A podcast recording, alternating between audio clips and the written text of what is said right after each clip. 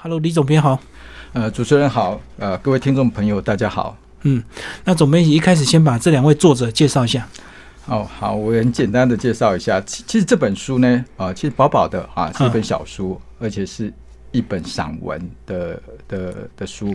那作者呢，其实是两位啊，那这两位他一直都是好朋友啊。嗯那其中一位呃，约亨古奇，他其实本身就已经很有名了，他是一个一个记者啊，就是在呃柏林日报。柏林日报的话，他是专栏的作家。嗯哼那因为他有得过很多很多奖，而且呢，他的作品呢有授权呢变成改改拍成电影嗯啊，所以呃，他本身其实在呃德国是一个嗯已经是蛮有名气的作家。嗯然后另外一个跟他合写的，其实他这本书是两个人，这两个人对合写的。然后他也是一个专栏作家，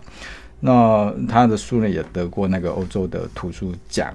那他的作品呢，在德国的他的专栏在德国其实也是很受欢迎。那这本书读起来的话，两个人呢，其实你搞不太清楚是谁写的啊，嗯因为他们的的调呃，应该说他们的合作无间，他写出来的文字呢都非常的幽默，嗯，你感觉是是合体一个作者啊在在写的一样。我在想这这种书，这个呃，对这个呃人然后对男生女生中年纪的一些呃现象，来来做一个这个呃散文的一个方式，是不是也跟他们两个是好朋友的关系有关系？可能两个很好的朋友，可能常常互相吐槽之后，就会有类似这样的一个火花这样的情节，对不对？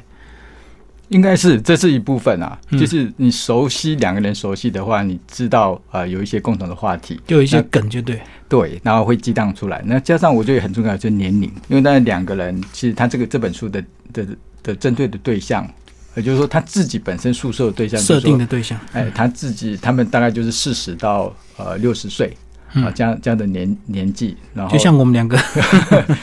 然后呃，在这样的年纪呢，他会碰到了什么问题啊？啊，嗯。有很多人生的处境，但是他不是用很严肃的方式啊，他是很幽默的散文方式。对。那以写写幽默散文这样的方式呢，呃，其实呃，在很多国家，那甚至包括台湾很多作家，他偶尔也会写，但是啊，他们是透过人生的经历，对，然后呢去观察，还有他们自己啊、所所看到的周遭的朋友，然后变成是一种你读起来好像是他们自己的经历，觉得很好笑。啊，嗯嗯。然后这个呃，它的章节其实每一个都是独立的，对不对？然后他对这个人体啊，这个描述的这个章节还蛮多的。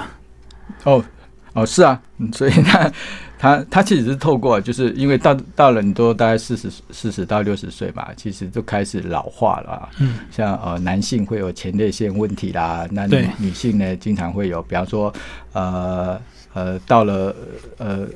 怎么说到到中年啊，有一个更年期啊。更年期啊，各种各种毛病啊也都会会跑出来啊，还有很多就是说到这个年纪他。他除了身体，身体他有时候会影响他的想法，对，啊，比方说他在文章里面，其实他有提到有一个很好笑的，就是说，哎、他的题目说大家一起去疯狂，啊，嗯。就是说几个朋友嘞，他们他们就约好啊，就是说他们两个，然后再加上几个朋友说，好，我们现在呢，这个是呃已经到了人生的这个中下半场了，我们呢应该要好好去疯狂一下。对然后在德国，他们都事先一定要几个礼拜之前约好，然后约好了以后啊，好不容易他们就啊到到我们家，我们来聚会。嗯然后聚会的时候呢，啊，他说啊，既然聚会了，这样啊还要等另外一个人嘛，大家来喝点喝点酒，边喝边等。对，边喝边等，边吃东西，边边看看看看看棒球，帮看看电视，然后啊一边聊天，然后结果搞了半天呢。结果最后呢，有没有出去呢？因为到最后他都累了。这中间呢，他女儿在家这边走进进出，他说：“啊，你们不是要出去了吗？”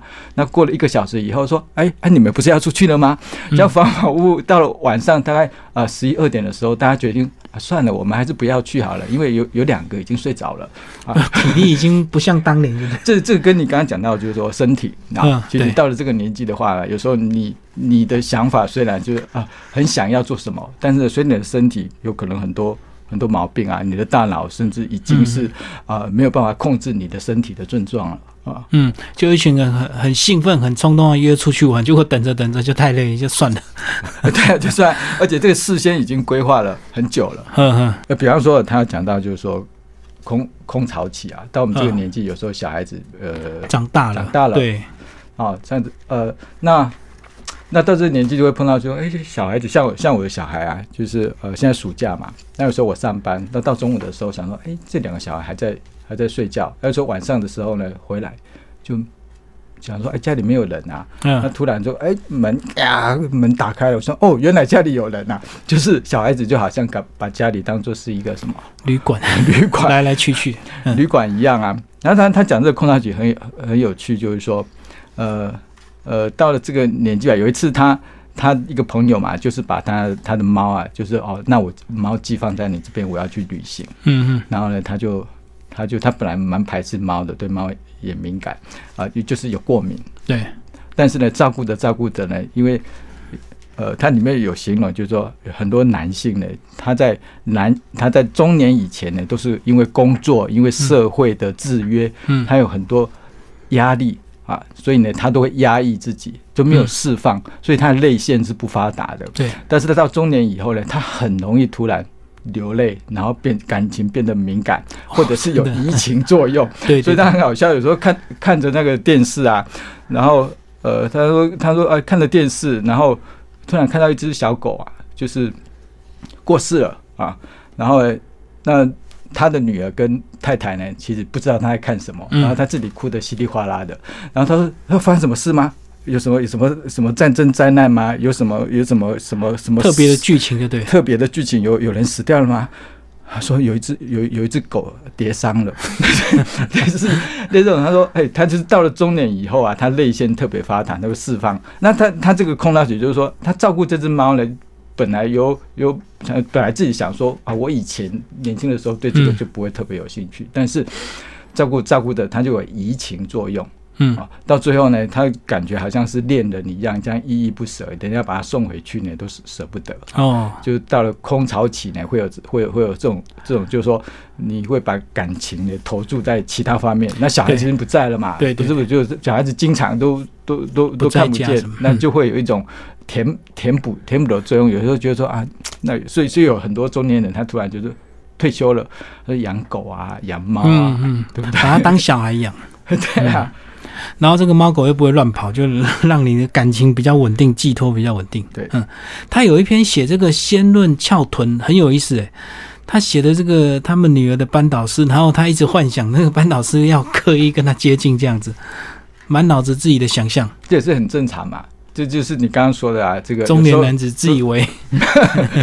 就是他其实已经心有余力不足啊，嗯但是透过那个这个叫做呃脑补啊，啊对，自己一直脑补很多的情节，然后呃最后呃其实都是他自己假想出来的。嗯嗯，那这个其实我们有时候他把它夸大了，但是其实呢，就是幽默的手法。嗯，对，但其实落实在我们真实生活里面，不也是就常常这样嘛？到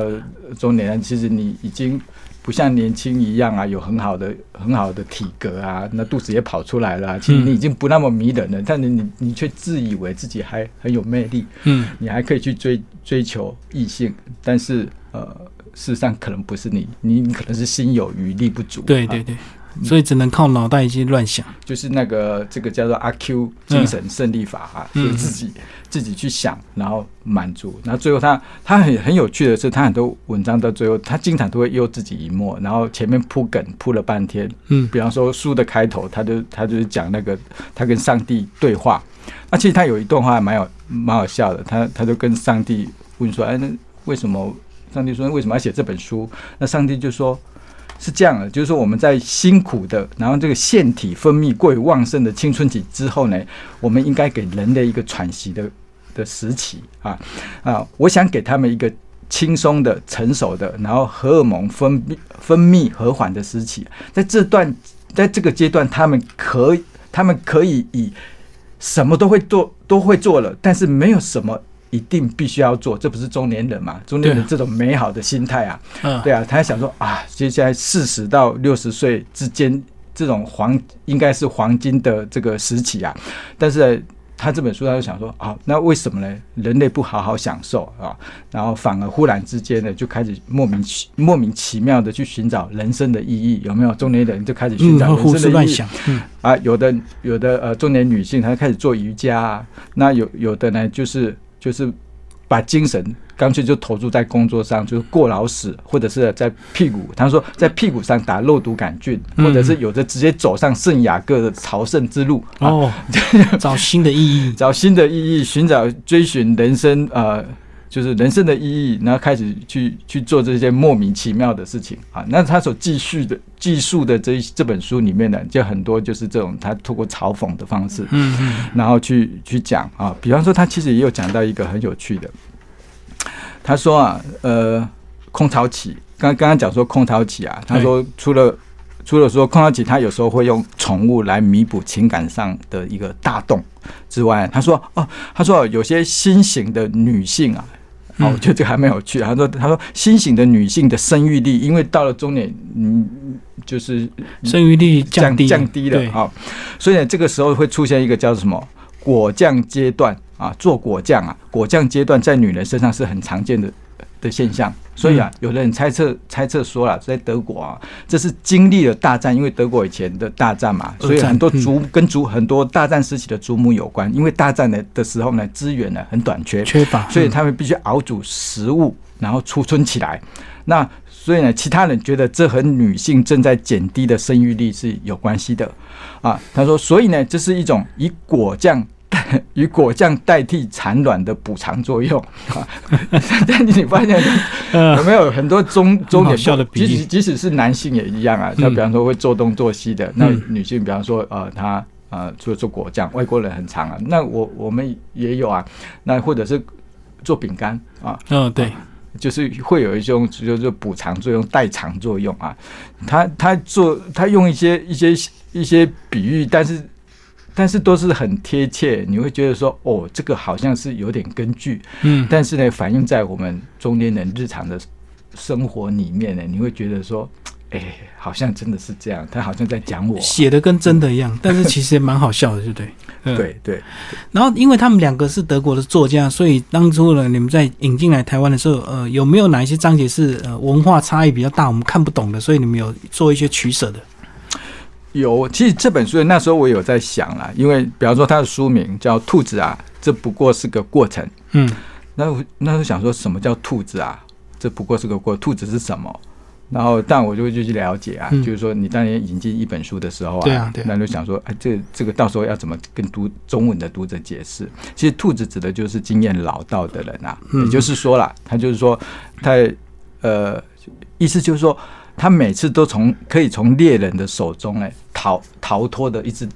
兔子，嗯，所以呢就是很机灵、很狡猾的老兔啊，所以呢他说就是说兔子啊，哦，那那德德国人呢，他们有时候昵称呢夫夫妻之称也会用小，有点像是小亲亲，那兔子呢其实是他们的昵昵称，他们有时候喜欢用那个那个动物的名称呢，就是来来做来做昵称。对，那那这个也是，就是说，我们引进一本书的时候，到底他他书的内容有没有具有一个一个普遍性？对啊，就是就是你跨了国界，那大家呢还是能够体会到他的幽默。但是其实像德国人的幽默，哦，对，这个时候考虑到，这既然是一本幽默的书的话，那德国人幽默适不适合？台湾人的幽默，对，嗯嗯，那因为我那一天有听一个一个德国老师嘛，啊，那这呃呃，他在讲说啊，因为他是留德的啊，那他说，哎，德国人到底有没有幽默感？有时候我们常常觉得说，德国人呢，他很震惊，很严肃嘛，工程师，对他善于做那个工艺啊，对，然后呃，设计也很厉害啊，但是他说德国人幽默，其实他留德很久，他回来说他是德国人，说。他说：“德式啊，德国式的德式笑话呢，不好笑。但是他要讲一个，他说，然后你注意哦，德国人呢对笑话的反应呢，一般都是怎么样？都会笑两次。嗯，为什么会笑两次呢？因为你讲第一次笑话给他听的时候呢，他他就是礼貌性的他会笑哦，礼貌先笑，对不对？对，但是也可能他没有马上听懂，因为没有那么幽默。但是他会再问你一次。”然后这次他就真的心领神会了，再笑一次。所以这个老师他他这个刘德的老师他就他就他就说哇，你看德国，你看你讲讲笑话对德国人来说呢很棒，对不对？你可以你可以听到他像的笑两次。可以逗他笑两遍。其实第一遍是礼仪。对，然后他还有讲到一个，就是说嗯德国的文字的语法呢，它是非常的复杂跟精准，嗯所以呢，在他们的精准的文字之下呢，有时候就是你讲笑话最怕破梗，对不对？对，但是他德德德文他的语法呢，他因为有前后倒置的关系啊，所以呢，他有时候就会先破梗了，那就不好笑了，对不对？嗯嗯嗯这个有时候跟他们的语言文字的哦，结构、比较精准。啊嗯是有关系的。所以德文它有时候很难，就是因为它强调的是精准。那精准呢，有时候跟笑话，笑话有时候就是比较模糊嘛。对，要一语双关啊什么的。那也要有有点想象力，就是说嗯有时候模糊它是一种美感，是一种幽默，是一种打破人我之间那种反理、那种尴尬啊，就是你讲的太明白了，有时候就会突然让自己陷入一种尴尬。好，那最后请这个李总编辑帮我们总结这本书《兔子啊，这不过是个过程》。这本书呢，虽然是呃德国人写的，但是有时候呢，呃德式的幽默呢，以我们呃这个台湾读者来看呢，有时候它是双倍的幽默，嗯，有时候呢，呃冷笑话呢比笑话还要好笑。嗯，那这这两位作者的话，他就是有个人的人生经验。其实讲笑话并不容易啊，讲笑话的话，你有人生经历啊，你说出来的笑话呢，那才会才会有梗，而不是抄袭的，因为你的笑话是来自于真实的人生。那这本这本书呢，它真的是在反映的是我们现实人生，比方说四十到六十岁，他为什么会是叛逆期呢？因为人生走到这个阶段的话，嗯，你总是希望，所以我们才有一个口口头禅啊。就是到了中年的时候呢，我们讲说，好，我们要从现在开始，要再怎么样，再出发，再努力再努力啊！这个人生呢，要从这里的重新开始。对，但是这样的口头禅呢，其实它好像一个魔咒一样。嗯那这本书它是用很轻松、很幽默的语的语语调，而且它通通是用故事、嗯，用生活的经验、那种那种那种实际的对话，然后去表达。所以呢，幽默散文呢并不好写。我们早期年轻的时候会读啊什么林语堂的怎么幽幽默散文、哦幽默的艺术。幽默的艺术，嗯那都是已经是很很早很早以前啊的。那现在进入这个时代了，其实大家很苦闷嘛，啊嗯，速度很快，然后社会变迁很大。那那我觉得幽默呢，其实是解决人生苦闷很重要的的方式。嗯那你有有幽默，你才能够面对面对很多问题。嗯那有时候你你碰见难关了，自我解嘲一下，或者是你讨厌某个人，但是呢，也许你幽默以对啊，那都可以呢，彼此放过啊。就是你太执着的话，放不下自己，也放不过对方啊。我觉得是对是一件痛苦的事。那这本书呢，你可以把它当做是一本疗愈的书，嗯嗯但是你也可以把它当做是一本写得很好的幽默的文学散文嗯来阅读。好，谢谢我们李继文总编辑为大家介绍这本书，谢谢。